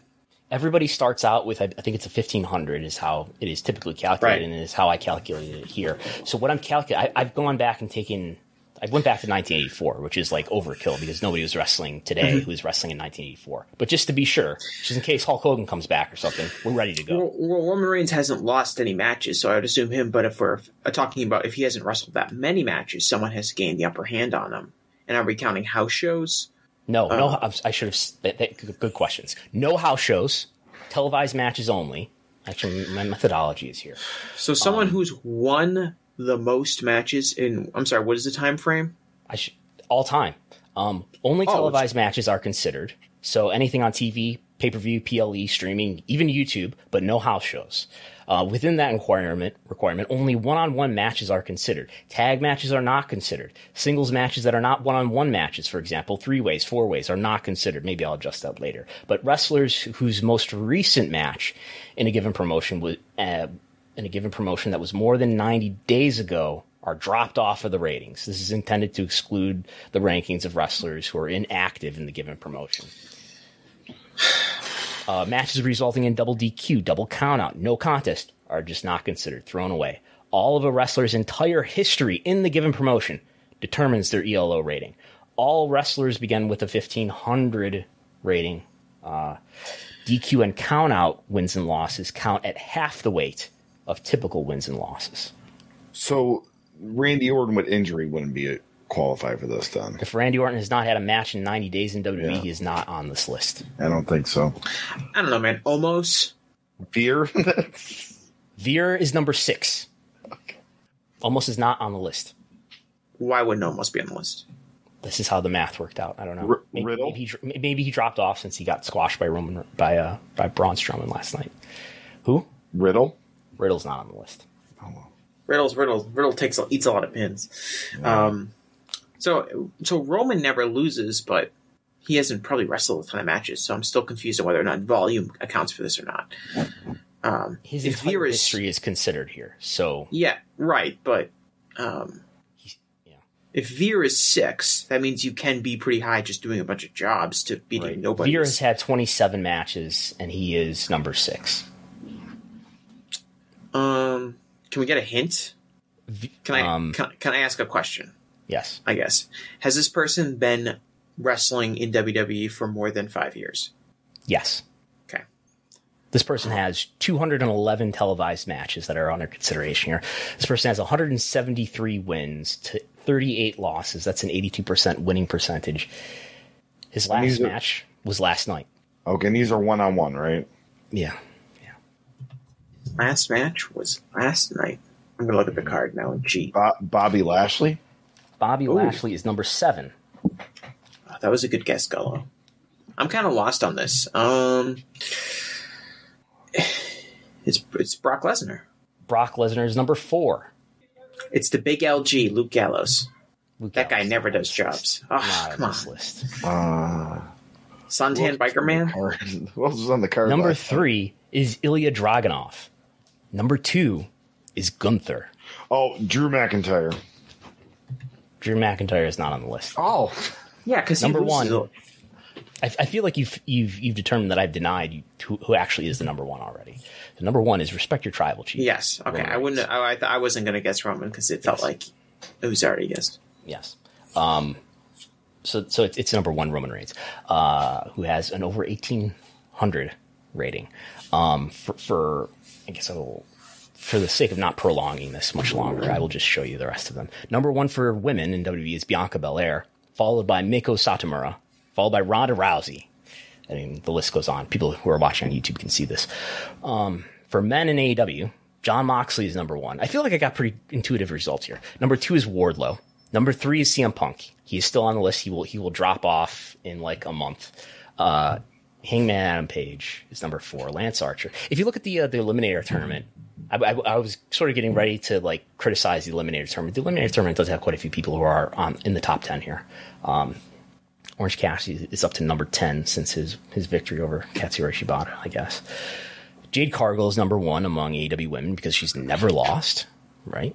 Uh, Hikaru Shida, Britt Baker, Nyla Rose, Abaddon, number five. I'm sure people will be pleased to hear that. Uh, New Japan men, I think this makes sense, right? Because what's the Wrestle Kingdom main, main event? Okada versus Jay White. And that's number one and number two. Will Ospreay after that, Takagi, Tom Lawlor. Um, this includes New Japan USA stuff. Um, Impact number one is Josh Alexander. That makes sense, right? Uh, in for women, it's Jordynne Grace in Impact. For Stardom, I know Gull is a big Stardom fan. He's been been following closely. Syuri is number one, followed by Mayu uh, Iwatani. So I've been tracking this. This is this might become part of the WrestleNomics.com website. It is, it is in fact there is a URL where you can find this, but I've not advertised it publicly because I'm still working on it. So that was yellow. Anything to plug? Well, we did get one more super chat. Uh, Del- Delmer Abdi asked, did you talk about Stephanie saying M and A on the call? So what does M&A stand for? Mergers and acquisitions. Oh, yes, very good. So I think what she was referring to is the potential for WWE to acquire other smaller companies.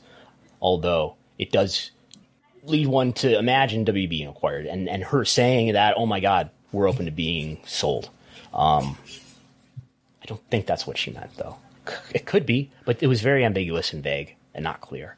In any case, I, do, I don't have any great answers though for what she was referring to, if she was referring to W acquiring smaller companies. As I talked with with, with Pollock on on Thursday, was she talking about what she said? that the statement was, "We're looking at acquiring companies that align with our core competencies. Align with our core competencies was the verbiage. What does that mean? What does this management team perceive to be their core competencies? I have no idea. Um, the in, in Vince's world, I'm I, I, I would imagine that, would, that could mean thing, things like movies and, and other aspects of broader entertainment, but I don't know what, what that means to, to Nick and Stephanie. Um, does the that mean- WWE amusement park. It's coming back. Perhaps. Does, does that mean acquiring other wrestling companies? That's where the, the wrestling mind would go, but I don't I don't know that it means that. Um, but you could write some good clickbait headlines if you wanted to. And, and if they were going to acquire another wrestling company, I don't even know what the candidates would be. GCW. That's what it is. It's GCW they're going to acquire, right? Well, yeah, if Stephanie, if Stephanie said it, it's almost certainly true. Oh yeah, yeah. There you go. She's been uh, she's been taking photos and hanging out with uh, with with Brett Lauderdale of GCW. So, no, I have no idea. Um, but I don't see it as dramatically meaningful in the business story of WWE at this point. Um, okay. Anything to plug? Um, I will. I guess is is this coming weekend? No, that's next week. But I, I, I once again, as people know, I will be at the uh, the post wrestling live show uh, on November nineteenth in Newark, New Jersey. If you want to say hi to me there. Um, WrestleNomics.com, not WrestleNomics.com, but Patreon.com slash WrestleNomics. You can sign up for just $5 a month. It's, it's less than $8 a month. If you don't want to sign up for uh, for Twitter Blue for eight dollars a month, no, this is way less than that. Five dollars a month is the Patreon uh, fee, where you get TV ratings, reports, quarter hours when they're available, all the data that we looked at a moment ago for the WrestleNomics viewership spreadsheet, as well as plenty else. We will be back on Thursday for subscribers only with the Thursday 30. Gullible and I will talk about perhaps the latest Dynamite rating and whatever else is happening in the wrestling news. Uh, but any any other plugs? Um, I'm not sure if I'll be on a Sunday show in the next couple weeks because of the Bills' home schedule. So Oh uh, I got an awesome Thanksgiving uh, week of shows. Uh, check out. Uh, I'll be at Revenge Pro on Wednesday for Thanksgiving. Uh, Is Wardlow going to make a, a surprise appearance? Probably, probably not because it's on Wednesday. so, and I would imagine he'll be at Dynamite. Well, what do so, you mean? maybe he's not booked. There's a lot of people who are not booked for Dynamite. Anyway, So yeah, big thanks to Weekend Shows. But uh, I actually did Excite Wrestling last night. It's on Twitch. I recommend it. Uh, Alec Price versus Cloudy and uh, Kevin Bennett versus Davey Richards were both amazing matches. So what was it? Did we get a howl? Um, I, I don't think he howled. Okay. Uh, I, I, I understand, uh, Jesse. There's there's there's some hol- holy demon army disrespect that you've written. Yes, uh, I um. So for voiceofwrestling.com, I wrote an article that was the case against voting for the Holy Demon Army for the Wrestling Observer newsletter Who's Hall of holy Fame. demon army? Who's in that? It is Toshiaki Kawada and Akira Taue. The greatest tag team of all time. Sure, the greatest tag team of all time. Um, so people can read that. It's it's not because I think they suck. Um, is, is what I put on, but you can find that on voiceofwrestling.com is kind of the argument against voting for them this year. Uh, any, anything else to plug while we're at it? I'm a Gentleman's Wrestling Podcast, which you can find right here on YouTube. Um, haven't had a new episode this week, but if you want to read more Hall of Fame thoughts, uh, listen to more Hall of Fame thoughts, had an excellent podcast with Adam uh, Berger. Um, we talked a lot about uh, the different candidates. We talked about our most intriguing candidates uh, for this year's Wrestling Observer Newsletter Hall of Fame. We talked Goldberg. We talked the Von Erichs. We talked the Outsiders. We talked Tomohiro Ishii. We talked Tetsuya Naito. Um, good discussion. It's like two and a half hours long. So if you want to check that out, they can. Okay. That's it for WrestleNomics Radio this week. Thanks for listening, supporting, subscribing. Thanks for your super chats. And we'll talk to you on Thursday for subscribers. And if not then, then next week, Sunday. As humans, we're naturally driven by the search for better. But when it comes to hiring, the best way to search for a candidate isn't to search at all. Don't search, match with Indeed. When I was looking to hire someone, it was so slow and overwhelming. I wish I had used Indeed. If you need to hire, you need Indeed. Indeed is your matching and hiring platform with over 350 million global monthly visitors, according to Indeed data, and a matching engine that helps you find quality candidates fast. Ditch the busy work. Use Indeed for scheduling, screening, and messaging so you can connect with candidates faster. And Indeed doesn't just help you hire faster. 93% of employers agree Indeed delivers the highest quality matches compared to other job sites, according to a recent Indeed survey. And listeners of this show will get a $75 sponsored job credit to get your jobs more visibility at Indeed.com slash podcast. That's Indeed.com slash podcast. Terms and conditions apply. Everybody in your crew identifies as either Big Mac Burger, McNuggets, or McCrispy Sandwich. But you're the filet fish Sandwich all day. That crispy fish, that savory tartar sauce, that melty cheese, that pillowy bun. Yeah, you get it. Every time. And if you love the filet of fish, right now you can catch two of the classics you love for just $6. Limited time only. Price and participation may vary. Cannot be combined with any other offer. Single item at regular price. Ba-da-ba-ba-ba.